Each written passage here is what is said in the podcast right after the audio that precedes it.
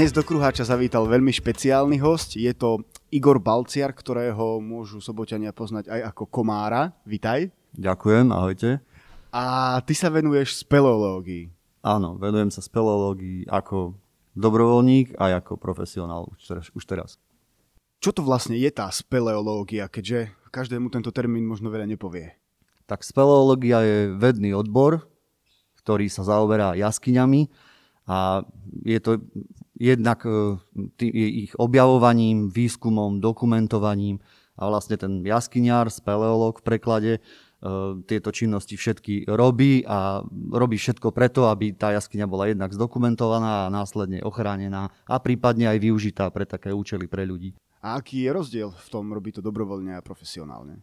Tak ono v podstate všetko začalo úplne dobrovoľne. Keď som ešte ako scout e, vlastne sa k tomu dostal, že nejak zhruba, keď som mal 15 rokov, tak sme začali pomáhať tým jaskyniarom dobrovoľným tu, v Rimavskej sobote. A neskôr sa to preklenulo tak prirodzene do toho, že keď sa objavil post na správe slovenských jaskyň voľný, tak som sa tam prihlásil a zobrali ma, takže už to robím aj ako profesionál.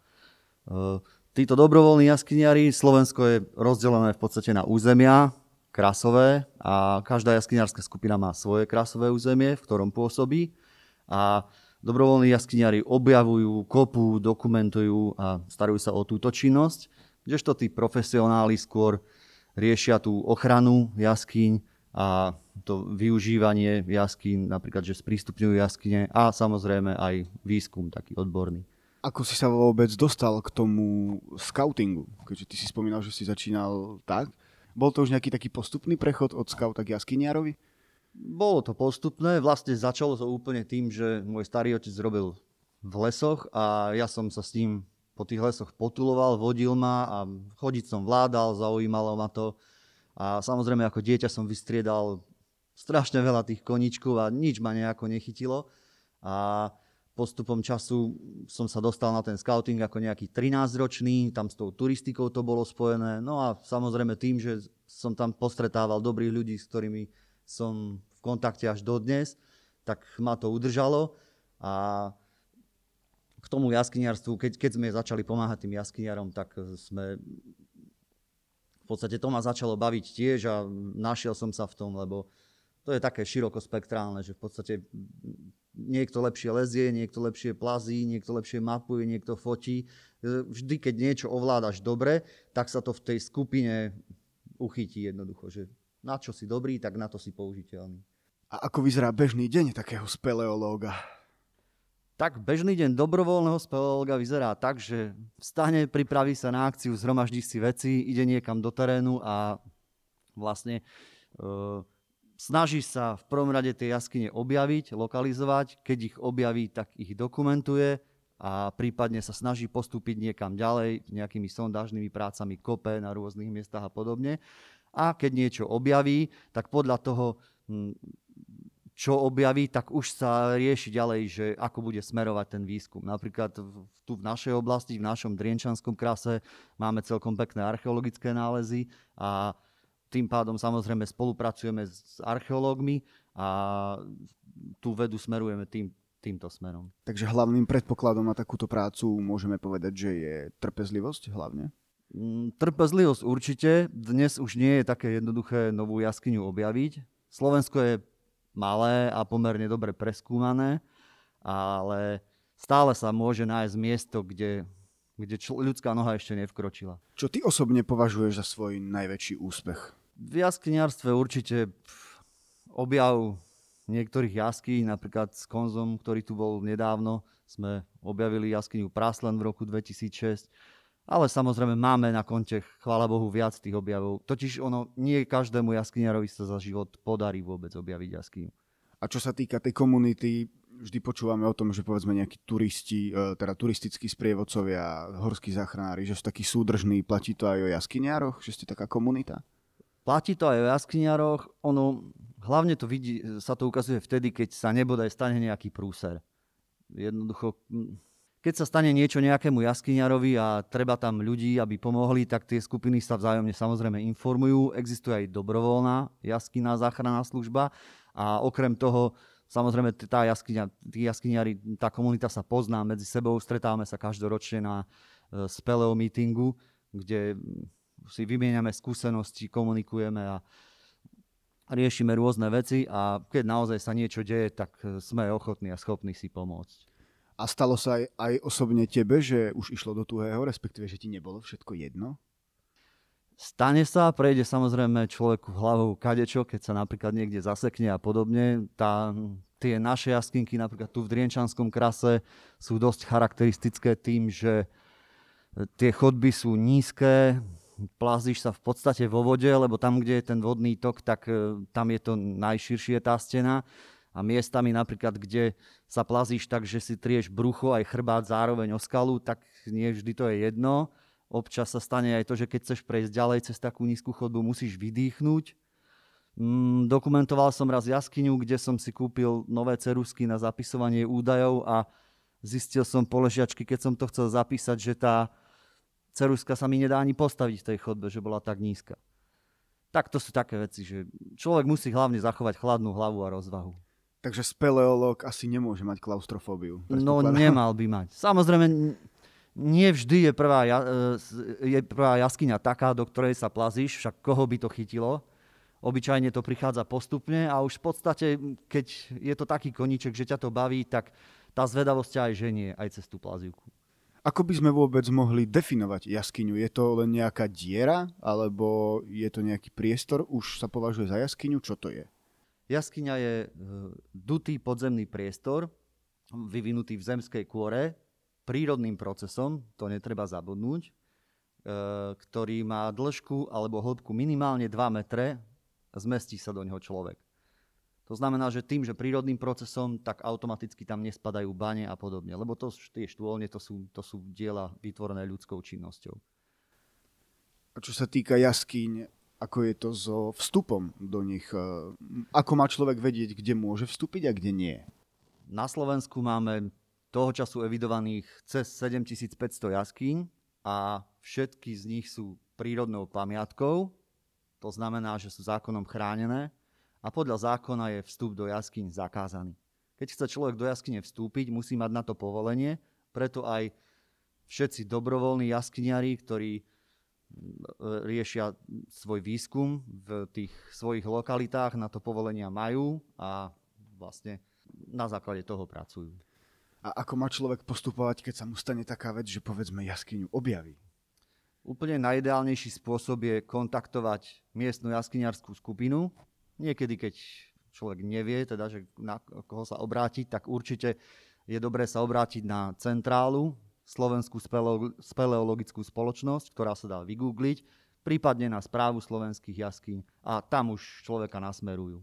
Ako má človek postupovať, keď sa chce stať jaskyniarom? Je to nejak ohraničené nejakou školou, alebo jednoducho človek ide na nejaký kurz?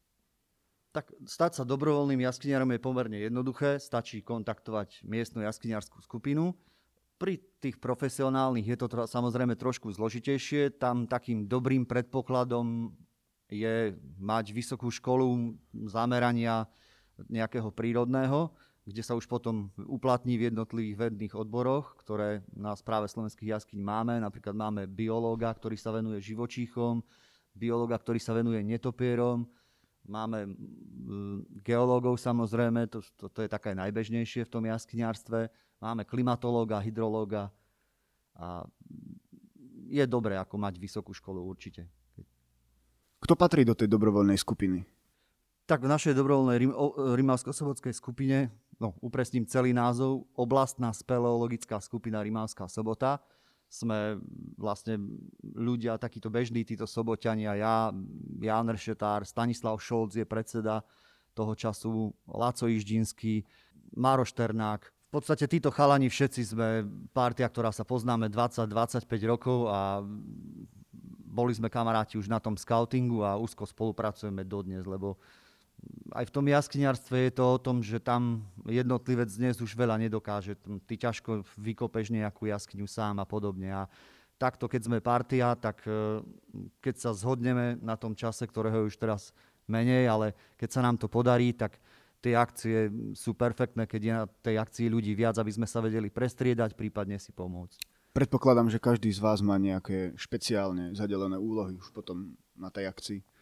Áno, má. To je, pripraviť dobré akciu je úplne základným predpokladom, preto aby akcia dobre vyšla, aby sa nič v prvom rade nezabudlo doniesť, lebo častokrát tá príprava pred akciou je tak kľúčovo dôležitá, že na tej akcii, keď ti chýba nejaká dôležitá súčasť, tak sa jednoducho nepohneš.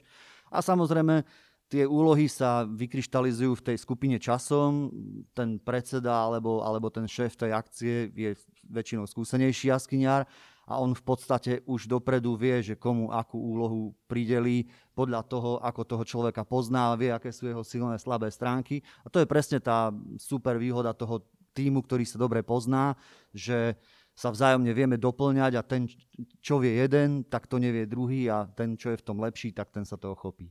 A na základe čoho prebieha to objavovanie tých jaskyň? Máte vy nejaké info, že povedzme, OK, v tejto lokalite by niečo mohlo byť, a na základe toho tam idete kopať, alebo ako to vlastne vyberáte?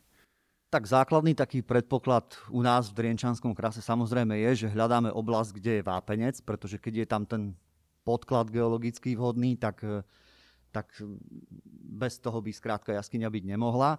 No a máme také indície, na základe ktorých tie jaskyne objavujeme, hľadáme na povrchu, rekognoskujeme. To je také prvotné, v podstate, že si ten terén obzeráš, poznáš ho, hľadáš vyvieračky, kde tá voda vychádza z podzemia, alebo naopak ponory, kde sa tá jednoducho voda stráca. A takisto podľa napríklad indícií, ako je prievan, vieš hľadať jaskyne v zime. V zime, ono totiž to v jaskyni ktorá má jeden vchod, že tam nie je nejaký extra prievan, to funguje tak, že e, dnuka v jaskyni je teplo. Relatívne. No, je tam v našich podmienkach okolo 8-9 stupňov Celzia a to znamená, že v lete tam je príjemne chladno a v zime tam je zase príjemne teplo. A v zime, keď je vonku minus 20, tak z tej jaskyne sa ten vzduch vymieňa s povrchom a na miestach, kde je napríklad čerstvo napadnutý sneh, tak aj tam, kde ten jaskinný otvor ešte nie je objavený, tak je väčšinou tá skala nejak rozpukaná alebo nejak narušená a ten teplý vzduch vychádza na povrch a urobí taký otopený fľak. A to je napríklad jeden zo znakov, kde už zbystríme pozornosť, že aha, tak tu by niečo mohlo byť. Miesto si označíme alebo ho rovno zakopneme a urobí sa sonda a uvidíme. Čo sa dá v takej jaskyni objaviť, keďže asi to nie je len o nejakých dierach a rôznych útvaroch? No, keď sa človek na to pozrie ako laik, tak mnohí vidia iba dieru. Ale nie je to úplne tak, pretože e, oko odborníka môže zbystriť vlastne alebo zaregistrovať rôzne zaujímavé veci. Napríklad takí biológovia neskúmajú len netopiere, ktorých je toho času, myslím, nejakých 32 známych na Slovensku, ktoré jaskyne obývajú, ale môže tam nájsť aj drobné živočichy, ako sú chvostoskoky alebo žižiavky, mnohonôžky. A to sú jaskyné živočichy, ktoré sú buď z časti, alebo úplne prispôsobené na život v jaskyni. A voľným okom sú aj ťažko registrovateľné mnohé z nich. Keď, keď vieš, čo máš hľadať, tak ich nájdeš. To je napríklad z pohľadu biológa. Hovorím, e, u nás v tejto oblasti, ktorá bola obývaná, jaskyne boli obývané v Bukovorskej a v kiatickej kultúre sú celkom zaujímavé nálezy e, archeologické. Nám osobne sa napríklad podarilo nájsť v jaskyni peňazokazeckú dielňu, ktorá bola 7 v poradí, čo sa týka poradia na Slovensku zaregistrovaných peňazokazeckých dielní. Avšak ako prvá bola významná tým, že v našej jaskyni sa falšoval nie jeden, ale až dokonca štyri druhy rôznych mincí, ktoré pokrývali v tom používaní tých mincí obdobie celého 15. storočia. Tak to je naozaj úspech. Ja som sa aj chcel opýtať, že teda, čo ti tá speleológia do života dala, tak s odstupom času, ale asi sú to aj takéto momenty. Určite. Tak, e, taký ťažko vyvážiteľný moment je napríklad, keď tú jaskyňu objavíš. Častokrát totiž to kopeme na miestach niekoľko rokov a nepodarí sa nič. A pritom napríklad v tom 2006 s Konzum sa nám stalo to, keď nikto na jaskyňarskú akciu nechceli, zišli sme dvaja, defekt sme dostali, vôbec nám to nešlo, prespali sme kde si vonku, a aj tak kade ako nám bolo. a na druhý deň sme našli miesto, kde sa nám zdalo, že tak skúsme tu. A v priebehu hodiny sme vykopali jaskyňu, ktorá mala dĺžku cez 100 metrov. A okrem bohatých archeologických nálezov ako črepov a podobne sme tam našli aj otery, fakly právekého človeka. Zrejme by sme to mohli datovať do tej bukohorskej kultúry tých 6-6,5 tisíc rokov dozadu. A to sú momenty, ktoré sa ťažko vyvažujú a aj, aj vysvetľujú tak, aby to bežný človek pochopil, lebo to treba zažiť. Čo všetko sa v jaskyni môže stať? Dobré aj zlé. Tak dobre, môžeš tam spoznať ľudí tak, že ich naozaj spoznáš, lebo keď ide do tvojho, tak fakt zistíš, čo je to za človeka, ktorý s tebou je. A preto ja osobne napríklad aj mám také pravidlo, že úplne s hocikým do jaskyne nejdem, keď teda ideme na nejakú ťažšiu akciu. Musím toho človeka poznať, musím mu dôverovať, pretože ak e, by ten človek bol nezodpovedný, tak samozrejme môže privodiť nejaké zlé následky nielen sebe, ale skomplikovať život aj tým ostatným. Čo by si na záver odkázal našim poslucháčom? Tak chcel by som im odkázať, aby, sa, aby určite nezanevreli na tú prírodu, aby do nej chodili. Mám trochu pocit, že v poslednej dobe nastáva taký jemnejší boom, aj žiaľ, aj cez tú koronu, že tých ľudí to do prírody ťahá. A teda, ak narazia na nejakú dieru, nech naozaj predtým si riadne premyslia, či do nej vojdu alebo nie, alebo je to jednak nezákonné a keď, tak by bolo lepšie možno naozaj kontaktovať tú miestnu jaskyniarskú skupinu. My ich samozrejme na tú akciu môžeme zavolať a, a spolu môžeme niečo podniknúť a prípadne rozšíriť svoje kruhy. Toto bol Komár, ktorému ďakujem veľmi pekne za jeho čas a s vami ostatnými sa teda niekedy počujeme na budúce. Ďakujem, pekný deň prajem všetkým.